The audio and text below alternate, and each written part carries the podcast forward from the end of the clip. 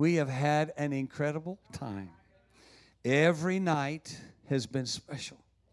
It's been amazing. Sunday we began, and just uh, one of the young uh, ladies uh, that was here last night, she uh, God healed her eyes during the morning service, and, and nobody laid hands on her.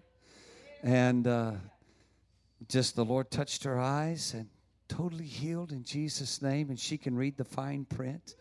Uh, and, and it was just amazing.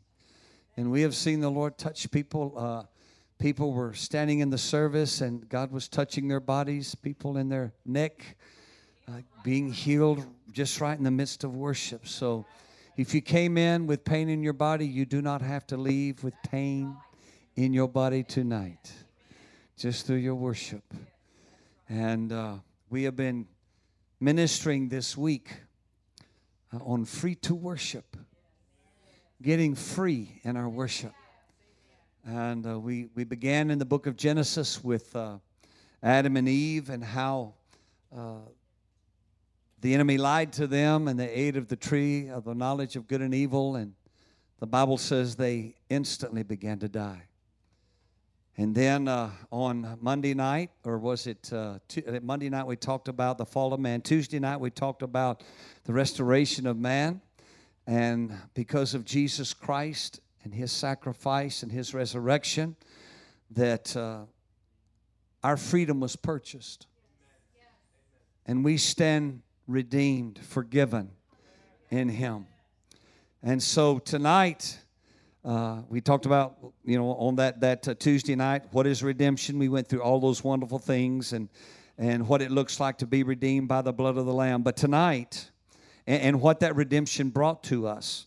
And one of the things we talked about was acquittal. Uh, that uh, we have been acquitted of any wrongdoing in our past through the blood of Jesus Christ. And then we talked about the finished work of the cross. And so tonight we want to talk about some things it's the establishing of that new covenant that we have in Jesus Christ. So uh, if you have your Bibles tonight, we're going to go to some scripture. And my wife tried to simplify some things for me. And so uh, I'm going to try and use some of her notes. I've got both here, but I also have the hard copy. I got it right here. I got the unabridged version. Yeah, we could be here in the morning. But uh, there are a couple of passages that she left out that uh, I like. And here's the other thing it's in size 35 print, okay?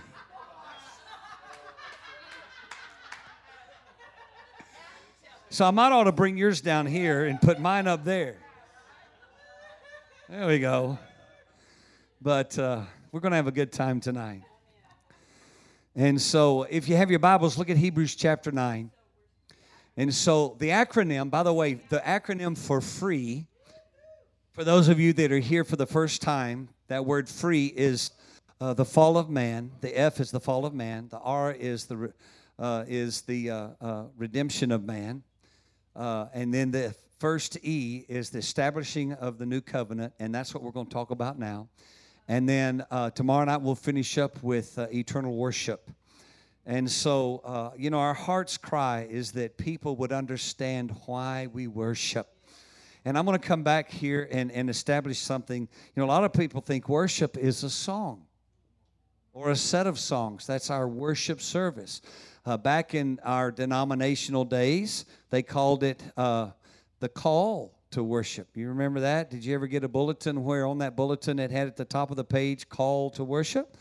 And that's what ours said anywhere, anyway. And, it, and at the very end, it had the benediction, and they did the doxology. Praise God from whom all. But anyway, and it's a great song, by the way. But how many of you know you can kill any good song?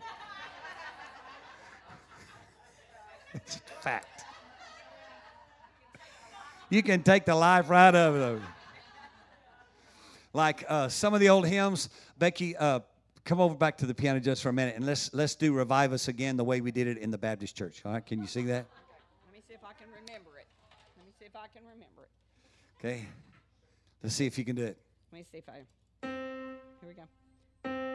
Oh, take the take the uh, strings out. So there are no strings. Oh, yeah, Trust me. It's, it's a dry old piano.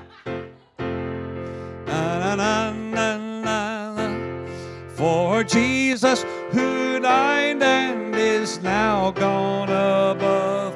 Hallelujah, thine the glory. Hallelujah, amen. Hallelujah, thine the glory. Revive us again. Revive us again. That's Anyway, that's the way we used to do it. Mm-hmm.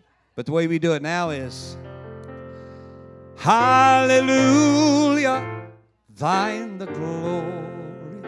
Hallelujah, amen. Hallelujah, thine the glory. Revive us again. And so they all, I mean, you just, you, you make it, you slow it down just a little bit so you can actually think about what you say. Yeah. Yeah. Amen. Uh-huh. So there are a lot of different songs out That that we could do like do, that. yeah. So we don't want to take the life out of it. We want to bring the life back to it. Because I promise you, those songs were written under the unction of the Holy Ghost. They really were. And, and we love to sit around the piano and take the old hymns and just sing through them. And I'm telling you, they're powerful. They're amazing. Great songs. Yes? Which one? Oh yeah. How many of you remember, lady? We could do that a little bit of that one. You remember uh, Miss Dottie Rambo? Anybody remember that that precious lady? Amazing grace shall always be my song of praise. For it was grace that bought my liberty.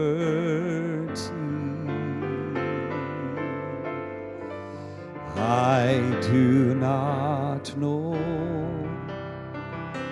just why he came to love me so. He beyond my fault and saw my needs. I shall forever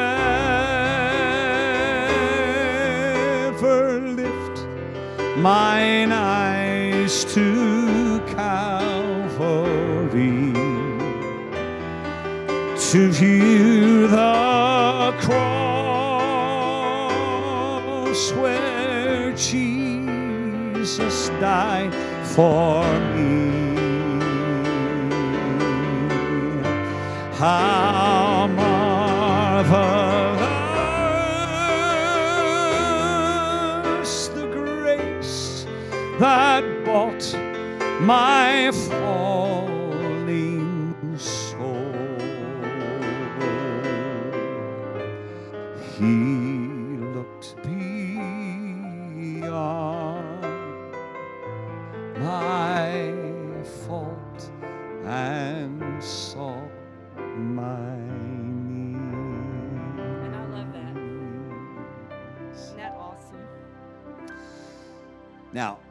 the old English songs, what's the one that my dad used to love all the time that we used to sing?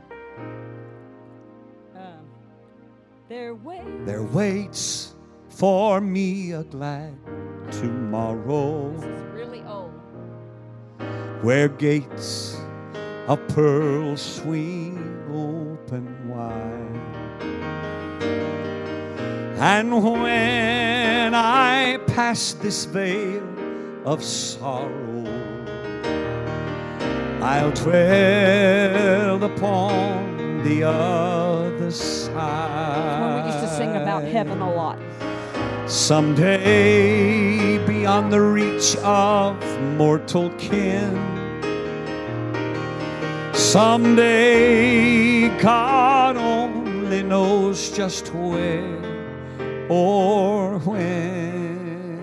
I love this. The wheels of mortal life shall all stand still, and I shall go to dwell on Zion's hill. That's goldie oldie. They sang that at my grandfather's funeral in 1963. How many of y'all were alive in 1963? Four know- of you. Okay, that's Okay, enough. okay, wait. What? S- So we we always sang about eternity. That's right. And the thing Y'all that can I put your hands down. remember, the thing that I remember is it gave me Hope. I wanted to. I wanted to be there. to be there. I wanted did to see not that want place. to miss heaven. That's right. And I don't think we sing about eternity Enough. enough Yeah. because we need that eternal perspective. Come on, somebody. We need that eternal true. perspective. And Mhm. uh, so sometimes we have to go back and right. pick those old songs up. See, my dad, he loved those. He loved those loved old them a lot. songs. Yeah. All right. Everybody find Hebrews chapter 9? That's just a sidetrack right there. My daddy would call that chasing a rabbit.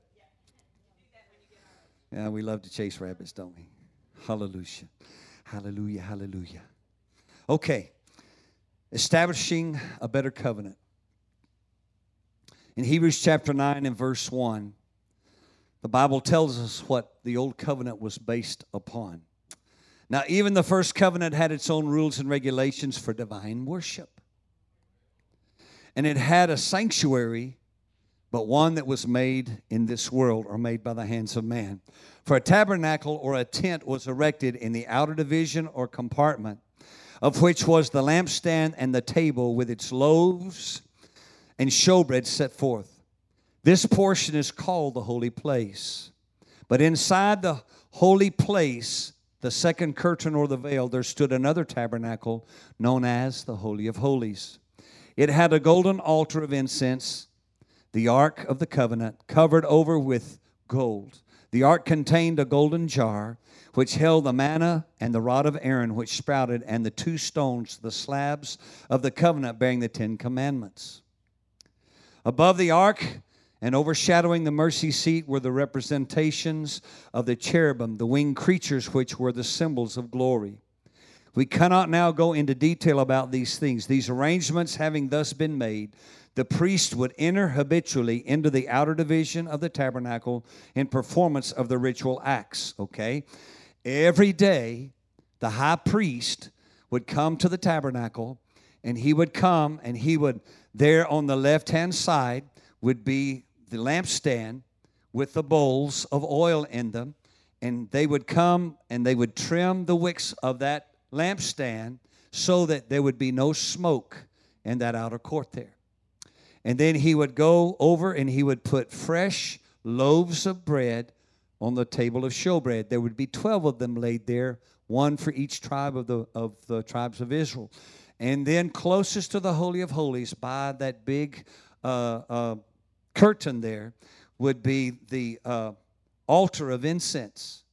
And they would also, you know, the oil, the anoint, precious anointing oil that they had made, they would also keep they would be, they would keep that that fragrance of that oil and it would be uh, they would be like a little fire or something underneath it so that that smell of that incense would be in that place but then once a year the high priest would then go past that into the holy of holies with the blood of the lamb that had been slain that had no spot or wrinkle.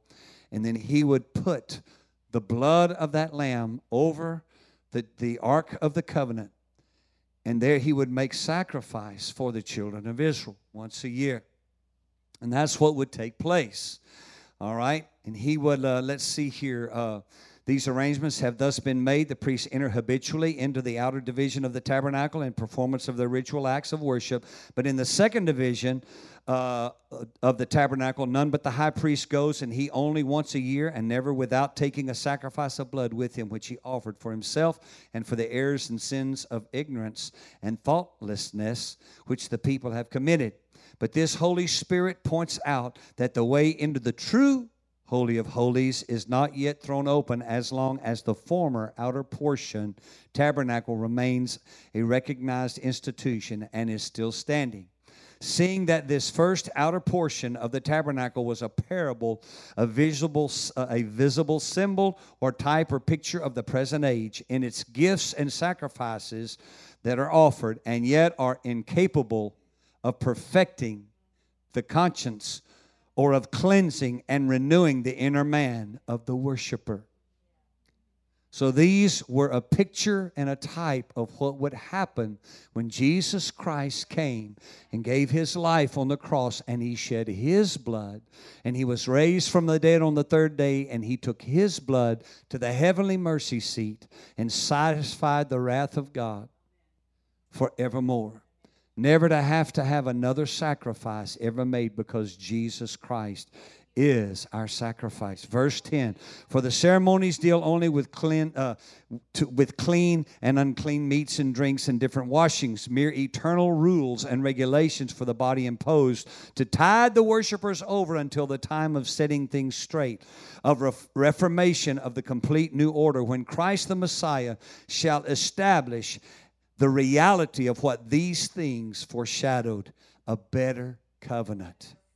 That's where we are today.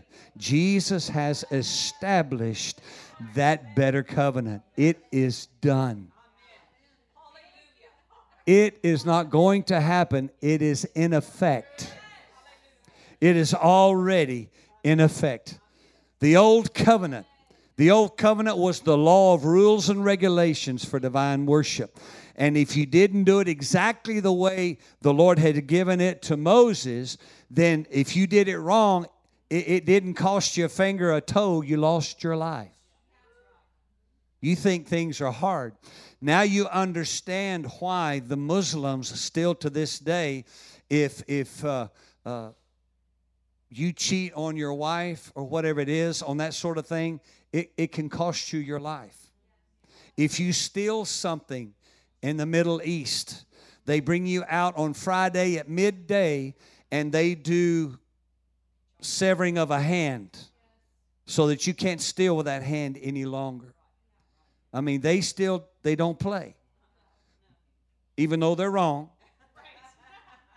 But it still shows you how they are still under the old covenant way of doing things. Okay? And so there are still people, and, and we love them, our brothers and sisters that are the, of the Jewish of faith, they still go through a lot of these rituals today.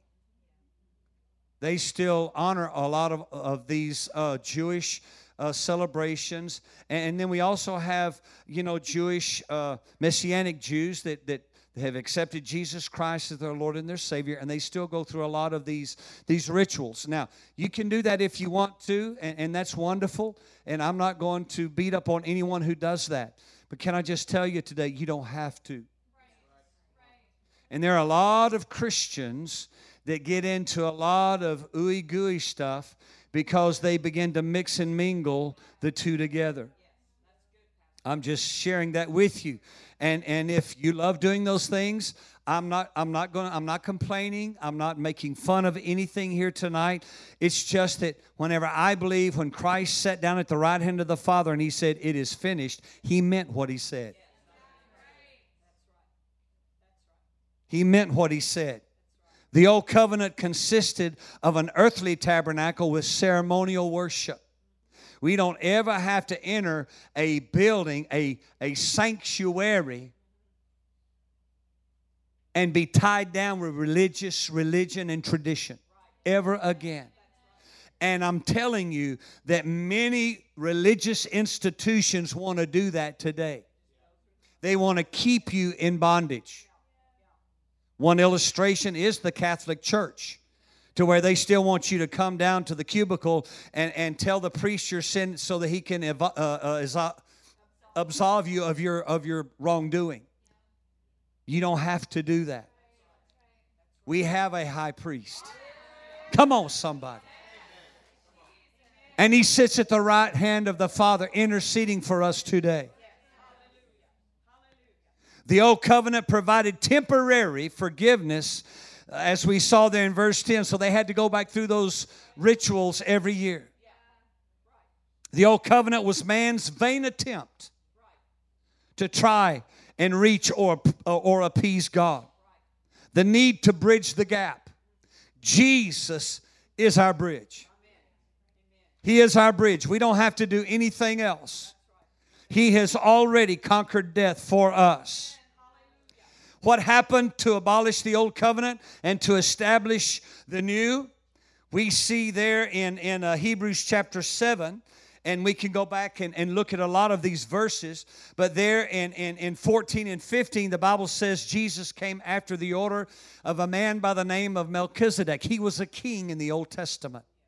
And the reason they said that, said that was because Melchizedek was just like there was no record of him being born, and there is no record that he ever died.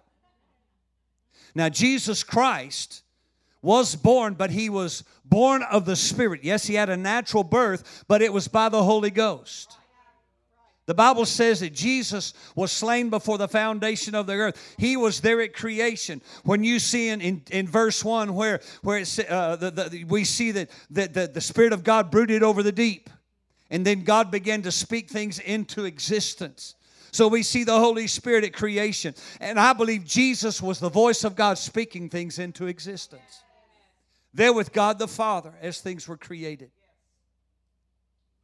As we talked about on Monday night about creation, where it said in the Bible there in, in chapter 3, it says, Let us make man.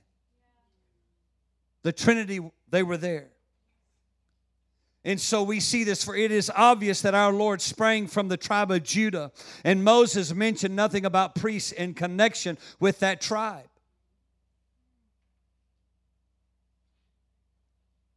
And this becomes more plainly evident when another priest arises who bears the likeness of Melchizedek. That's why they parallel Jesus with him. Very powerful. When we look at Hebrews chapter 7, if you look down in verse 22, and I'll just skip down to that, in keeping with the earth's greater strength and force, Jesus has become the guarantee of a better stronger agreement, a more excellent and more advantageous covenant. It's the better way. Turn your neighbor and say, He's the better way. Let me just take it and say it like this He's the only way. Take away any doubt. He's the only way. Hallelujah. He is the only way. Throughout the book of Hebrews, we see Christ referred to as our high priest. He is our high priest. And it was important for the writer of Hebrews to connect Jesus Christ with Melchizedek and to use the reference there as high priest when preaching to the Jews because they understood the law. They understood the law. Let's look at uh, Hebrews chapter 8, if you will, and look at verse 6 and 7. And then we will begin to, to move on here a little bit uh, quicker. But as it now is, He, Christ, has acquired a priestly ministry which is as much superior and more excellent than the old, as the covenant, the agreement of which he is the mediator, the arbiter, the agent, is superior and more excellent because it is enacted and rests upon more important, sublimer, which is a, a word in the Bible there, higher and nobler promises. For if that first covenant had been without defect, there would have been no room or need or attempt to institute another one. We wouldn't have needed Christ to come and be our sacrifice.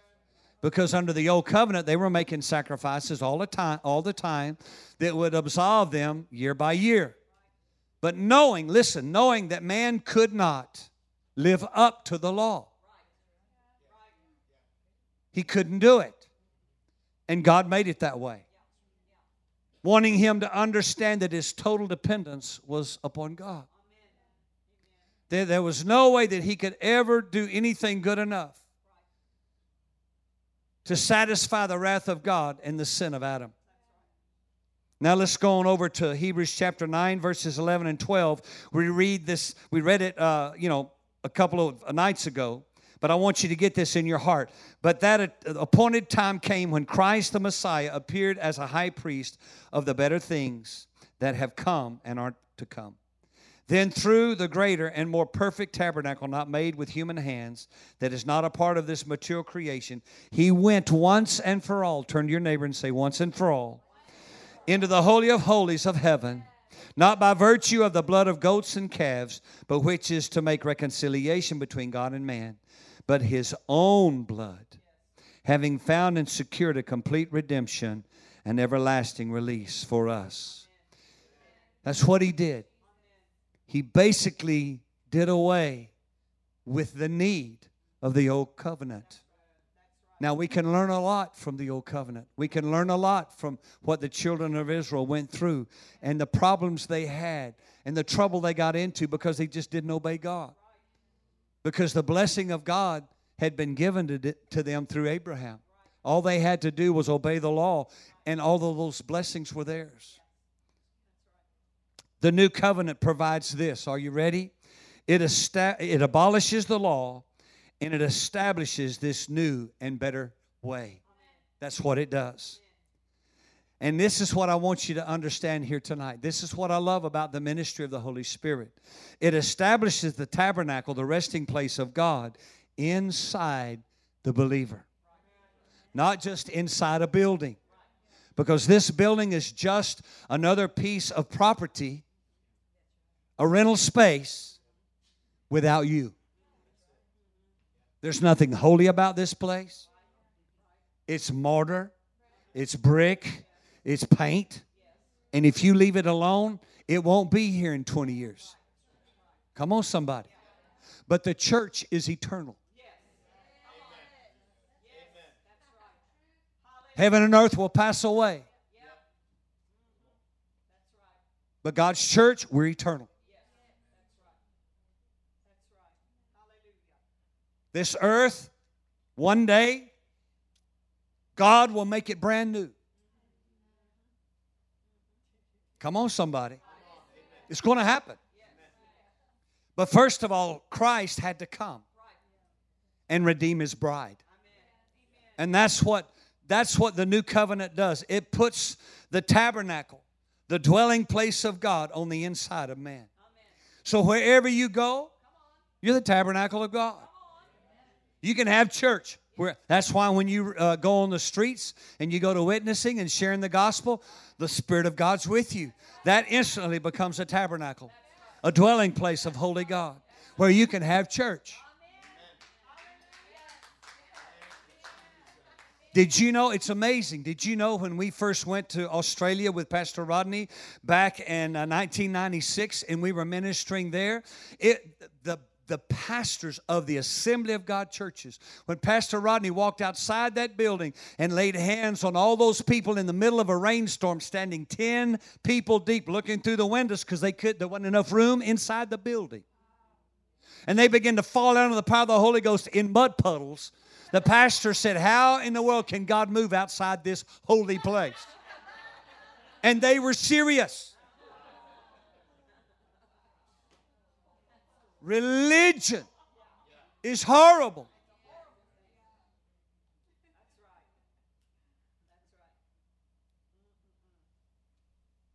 He brought us better promises.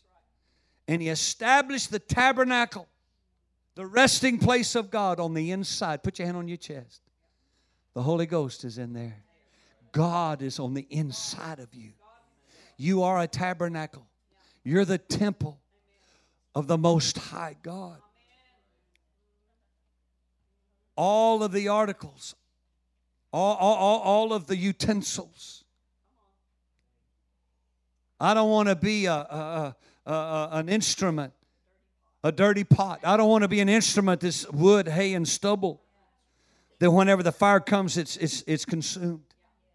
But I want there to be inside of me gold, silver, precious stones operating on the inside of me. I want to be an instrument that He can put His glory on and not just on but he can put himself on the inside of me. And not only that he is is, is there so he can flow through me. Come on somebody. This new covenant provides eternal forgiveness, everlasting life, not a temporary fix. That's all the old covenant was about was a temporary fix. Had to go through it again. But once we receive Christ, we receive salvation, the new birth, then we get to enjoy a life of living our life in Him and the Word coming alive and every day learning to yield our life uh, so that He can work through us in a powerful way. It was God reaching down to man to restore fellowship and intimacy. Under the old covenant, only the Levites could come near the cloud and the fire. And only the high priest could go into the Holy of Holies where the glory of God actually dwelt. You know the stories whenever the, the, the, the tabernacle ended up in Obed Edom's house. And King David went to go fetch it. And they reached out there, and the men that they were trying to do a good job. But they touched the ark, and the Bible says they instantly died.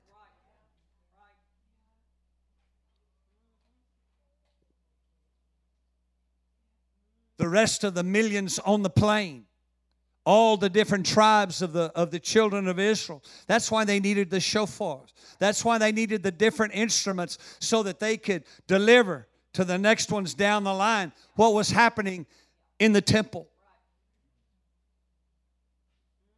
Everyone else had to worship from way far away. But only under the new covenant whenever God put his heart, he put his life, his spirit, who he is on the inside of us, were we able to come near, come close. Come on, somebody.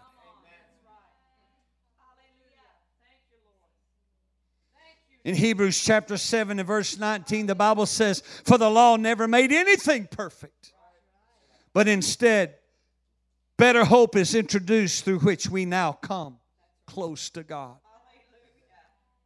I can come close. I can feel His touch. I can hear His voice. We can feel the breath of God come through a building.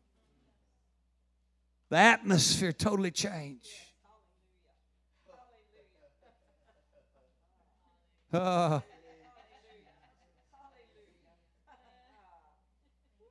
what are you waiting on?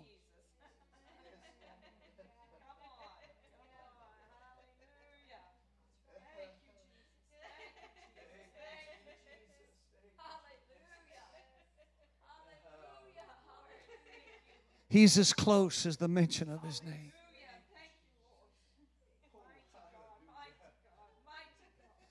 You might say, Pastor Joe, I just don't know how.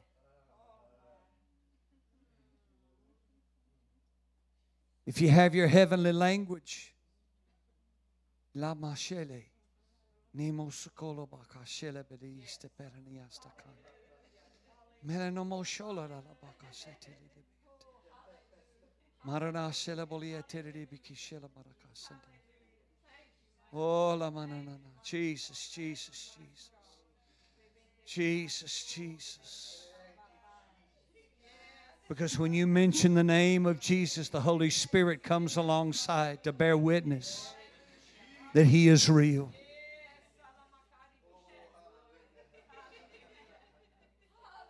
Jesus never shows up that the Holy Spirit isn't, isn't there with him. Jesus is not tied to the right hand of the Father.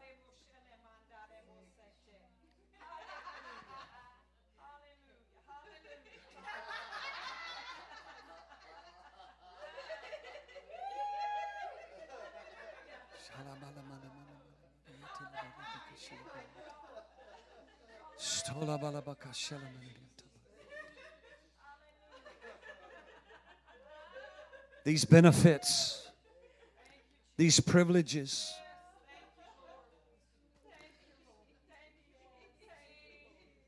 When we come in His presence, they're benefits that He brings us, He drops in our heart.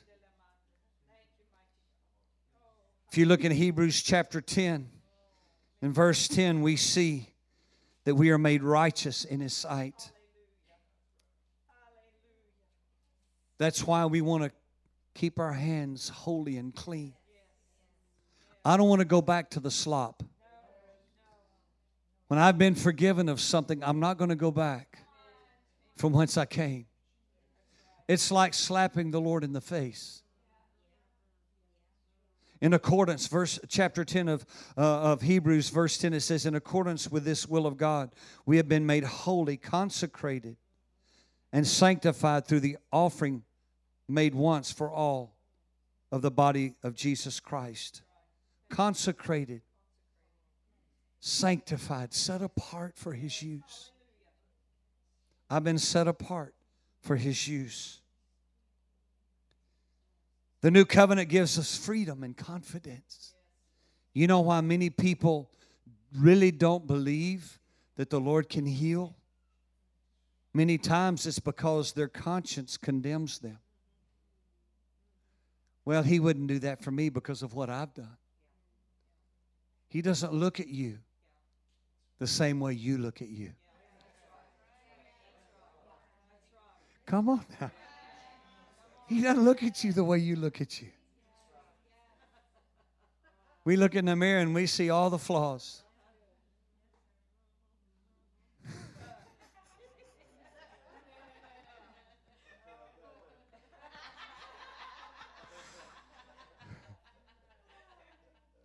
he sees you under the blood.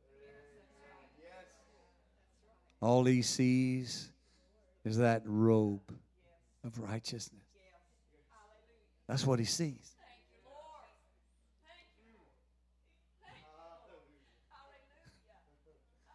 I'm free to worship. I'm free to sit at his feet. You are my desire. Lift me higher. I'm free. I'm not, I'm not going to let the world hold me back. If you look at verse 22, it says, Let us all come forward and draw near with true, honest, and sincere hearts.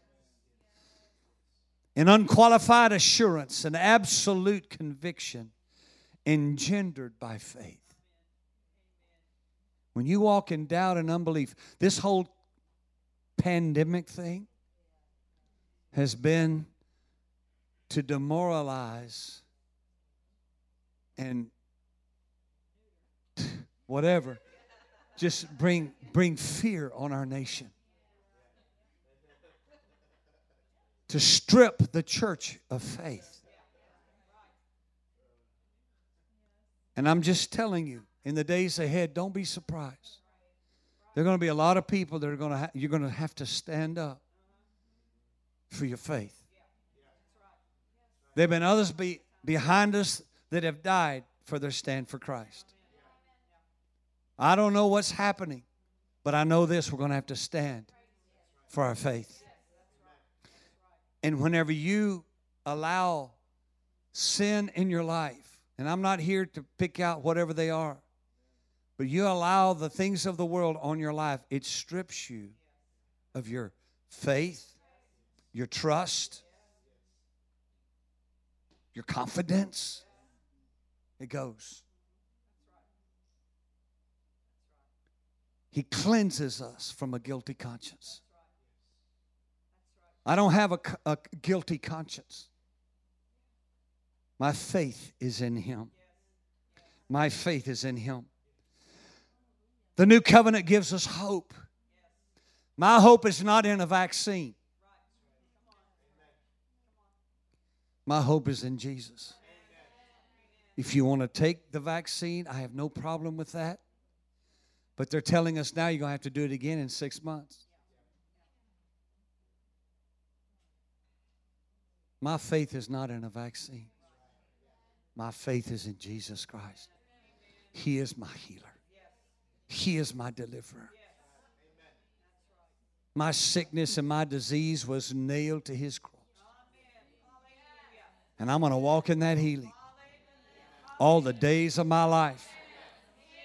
Until he says, Joe, you've breathed your last breath, you've done your last meeting, now it's time to come home. Ain't no vaccine going to keep me from going home. I'm just telling you. He knows the number of your days, the hairs on your head. My faith is in Him.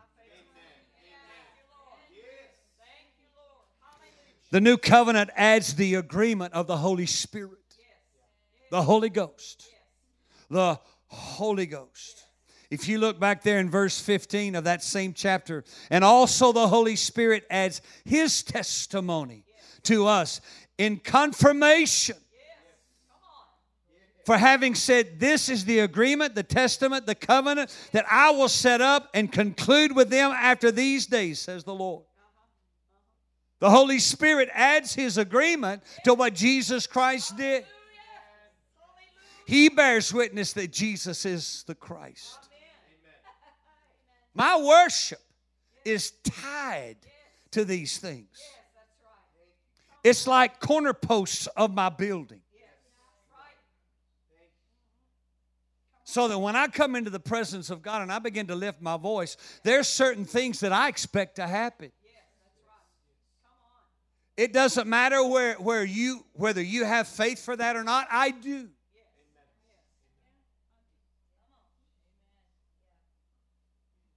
I know what I expect when I come into his presence. That when I open my mouth, heaven falls. That when my wife puts her fingers on the keyboards, heaven falls. It's really not anything we ask for. It's been given to us, it's a part of our gift, it's our ministry to the body of Christ. Others have healing ministries, others have, have teaching ministries. But ours has to do with worship. And it has to do with our covenant relationship with God, knowing that He put Himself on the inside of the believer, and as we lift Him up, He has promised us that He will inhabit the praises of His people. Are you one of His people? Then, when you open your mouth, you can expect heaven to move in, and anything is possible. You, you have to know these things. In most of the church, they come in and they leave the same way they came. Oh, it was a great little, beautiful little karaoke service, and the guys did a great job, and, and we clapped our hands. The lights were great. The preacher preached a nice little sermon. Everybody left the same way they came. They wouldn't know the move of the Holy Ghost. To them, it's just radical feelings. Now, I, I know that there's some people that, that, that, that they take those things, and, and here's how you know they respond the same way in every meeting. Oh! Oh!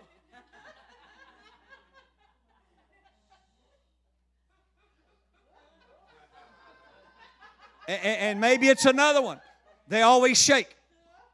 And understand? can be under the Holy Ghost. But I mean, the same every time. It's kind of like what Pastor Rodney said whenever he was growing up in church. It was the same two people. And then the same, the Lord would say, same people, same two people.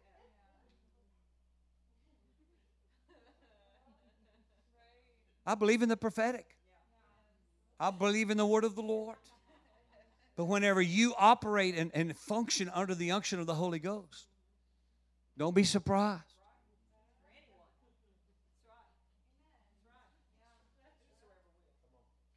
Some of you young people, get ready. God's going to begin to speak some things to you in the midnight hours. And you'll prophesy. Yeah, you will. And your parents will go, Oh my goodness. There is a God. Oh, yeah. My kids, I'm telling you. My little Allie, our, our grandbabies, I'm telling you right now, they love the glory of God. They love His presence. When we have meetings and they're anywhere to be found, they're the first ones in the altar call. They're the first ones with their hands up and they love the presence of God. You don't even have to call a prayer line, they're just going to be there because they love the presence, the agreement of the Holy Ghost. The new covenant provides complete forgiveness through his blood as confirmation of his covenant. And this is what I love in Ephesians chapter 1. You ready? The new covenant gives us power over the enemy. I'm going to say this with all love. Don't tell me you're a spirit filled, tongue talking worshiper, Pentecostal, and you still struggle with drug addiction, pornography. I just go down a list because He empowers you to be free. He empowers you to be free. People say, well, the devil, devil made me do it. No, you did it on your own. You made a choice to go down that path. You made a choice to do those things. You made a choice to have an affair. You made a choice not to do business the right way. I'm just telling you. Devil didn't make you do it. The devil, Beelzebub, Lord of the Flies. Did you know he can't be but in one place at one time? Did you know that? As, as our pastor friend says, I really doubt seriously if the devil, Beelzebub, is actually in America. All it takes is one of his demons that's paralyzed from the neck down, stick demon. That's all it took for you to be taken. And those things begin to happen in your life. We have authority. And all you have to say is no. Get out of here. I'm not doing that. That's all you have to say. I have authority. And if you don't know how to do that, just scream as loud as you can Jesus! Well, I got in a car and we were on a date and we were kind of by ourselves over here and it was real dark and he was real handsome, you know. No, no, no, no, no. All you got to do, sweet lady, is go, Jesus!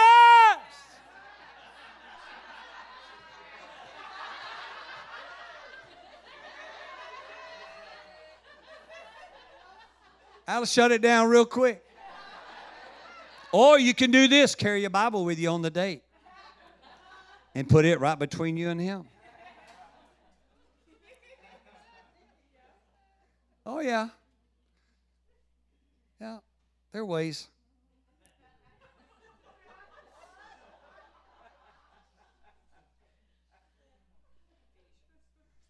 Hallelujah. Ephesians chapter 1. My wife said, let's go on. Look at verse 19. And so that you can know and understand what is the immeasurable and unlimited and surpassing greatness of his power in and for us who believe as demonstrated in the working of his mighty strength, which he exerted in Christ when he raised him from the dead and seated him at his own right hand in the heavenly places. Far above, turn your neighbor say, far above. All rule and authority and power and dominion. Remember, we started off. Adam was given dominion in the garden. And when he sinned, he handed that dominion over to Satan. It took Jesus Christ through his death, burial, and resurrection for that dominion to be handed back to us.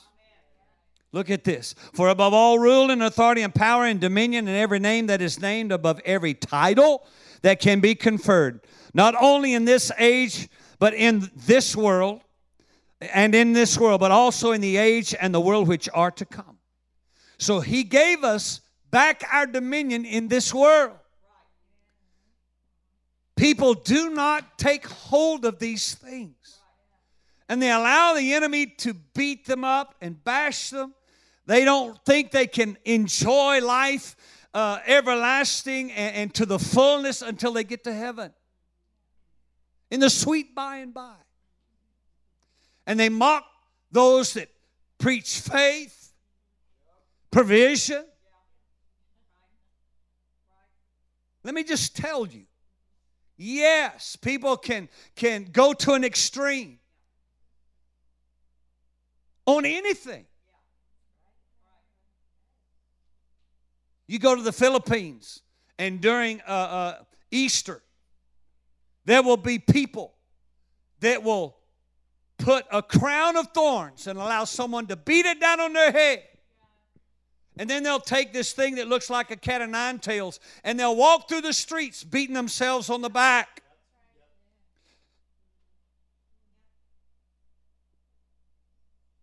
There will be people that will take a vow of poverty to prove something.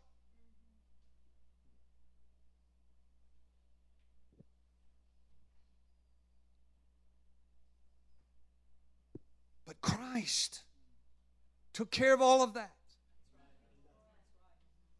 so that you and I could have everything that heaven has to offer. Everything. There's not a shortage in heaven. Come on, somebody. There's not a shortage in heaven. There in Deuteronomy chapter 28, he speaks of all of the blessings of God that are ours through the seed of Abraham. Blessed in every area of your life. How many of you still have a little bit of room in your storage barns? I'll still have room in mine.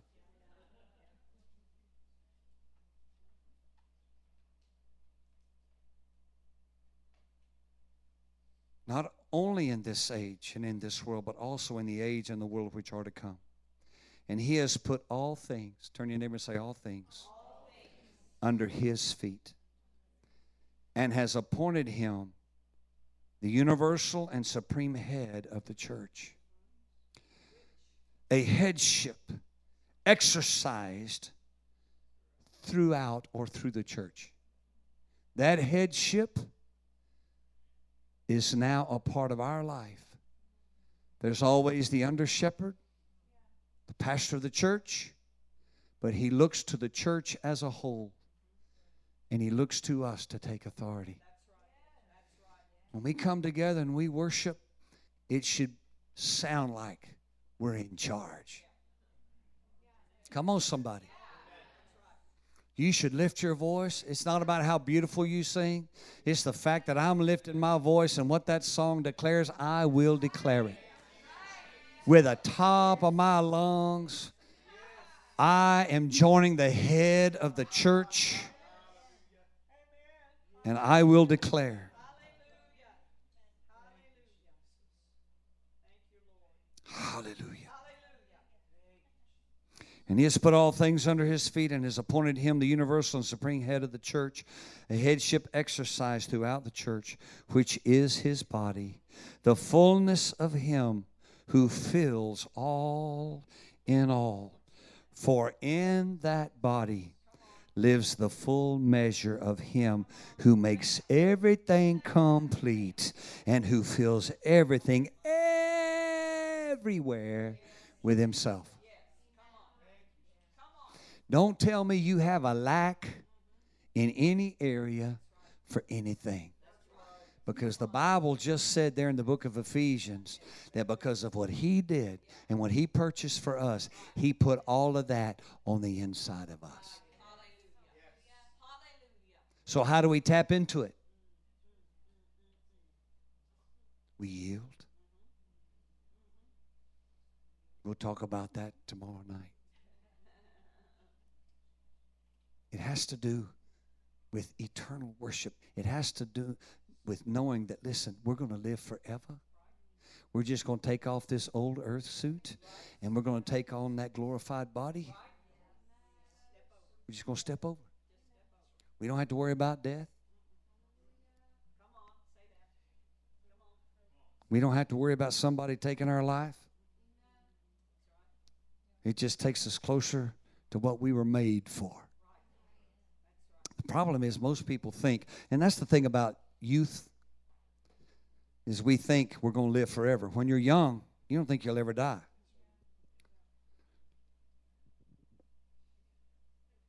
I'm 66 years old. Two thirds of my life, more than likely, are already in the past. Gone. The Bible says our life is but a vapor that appeareth for a little while, and then soon it van- vanisheth away. And in the eyes of eternity, a day is as a thousand years, and a thousand years is as a day. So let's see. Let's say we live to 100. Oh, let's say we live to 90. That's about an hour.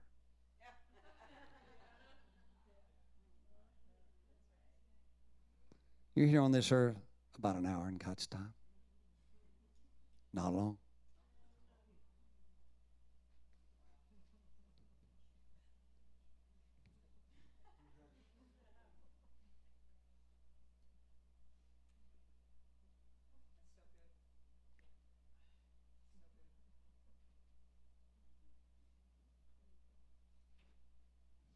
The men of old, they said this, this, you know, this earth is not my home.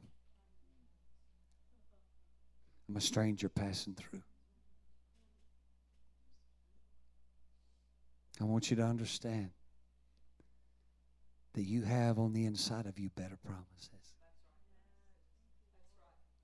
Don't let your past hold you back. No matter what happened in your family back in the day or your ancestors or whatever. You may have come from Jesse James stock. Who cares? I'm serious. Doesn't matter. One moment in the glory of God, your DNA changes, and instantly you're a part of the family of God. And everything God died for, everything that Christ died for and was raised for, as He sits at the right hand of heaven, He's put that on the inside of you, and all you have to do is tap into it. That's it. And our worship, our worship is an expression that those things are active. Our worship is only a sign that those things are active in our life. When you open your mouth, let me ask you a question. How many of you have ever heard uh, somebody? This is one of my pet peeves. Is when we have our award shows on television, okay? And and some secular artist decides they're going to do this song that might have a little bit of some kind of of soulful feel to it and they bring out the choir. Thinking that people are so stupid that they, and then they and at the end of it they go we just had church. I want to go no you didn't. You wouldn't know church if it bit you in the butt. You wouldn't know church there, wasn't no, there was no anointing on that at all. It was just a little soulful Yahweh, Rah, ray. That's it.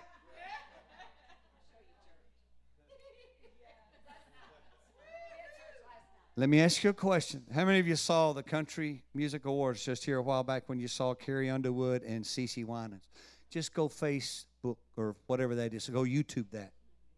Carrie Underwood with CeCe Winans. OMG. They had church.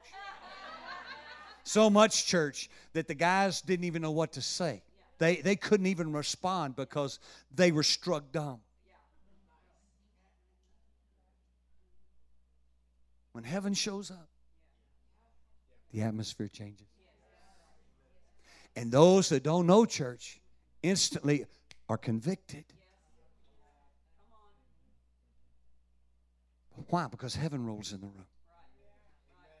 And they instantly have to make a response. Yes or no? That's what it comes down to. That's why in this house, I prophesy, there's worship will flow from this place. Thank God for what we have, and we are using the tools that we have. But I prophesy by the Holy Ghost that God's going to raise up teams of musicians, psalmists, people who carry the glory of God. And when people walk through those doors, they will instantly, instantly be under conviction. It won't always end pretty because they have a choice. There are going to be moments whenever they're not ready and they will be under such conviction they won't be able to stay. And that's a hard thing for preachers who love people and want them to do, make the right, but we can't make them make the right decision. But when God shows up and when we come, listen to me, when we come ready to worship, when we come having been worshiping through the week, and we step into this place, and those songs begin to arise, and we tap in, there is an exponential explosion of God's power. We don't have to stir the congregation up. We don't have to wait till the third song till everybody you'll start coming early because you don't want to miss worship. I prophesy by the Holy Ghost. It's going to happen. You know why? Because you make room for it. You make room for it. Who wants to be a part of that? Who wants to be a part of that? We don't have to wait because it's already inside you. You are already a tabernacle of the Holy Ghost. Just lift your hands right where you are. Just right where you're sitting, right there. Just lift your hands and say, Lord, I yield. Lord, I ask you to reveal to me who you are. Thank you, Lord. That, Lord, this new covenant, this life in you, that, Lord, it would arise on the inside of me. It'll make you a better dad. It'll make you a better mom, son or daughter, grandma, grandpa, aunt or uncle, a better businessman or woman. Yes, amen. Whenever you perceive that everything that you do, He is in mind and what He has done, that you are a carrier of this authority. You are a carrier of this glory. You are a carrier of this power. And it's the devil that has to move out of the way. I'm not going to be intimidated by the crowd. Antifa?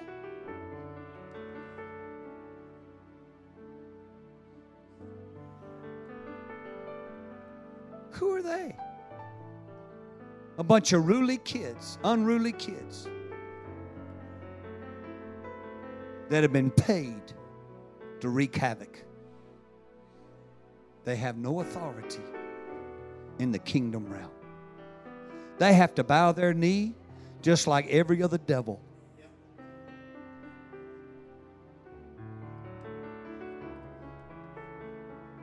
If that spirit is not of God, when we walk in the room and we begin to lift up Jesus, every knee of the enemy has to bow, no matter what they look like. Here's the neat thing Jesus loves them enough to give them an opportunity to know His presence. That's why church can't always be on the inside of a building. We have to go where they are. They have to know that this glory of God that abides in us can make the difference in their lives.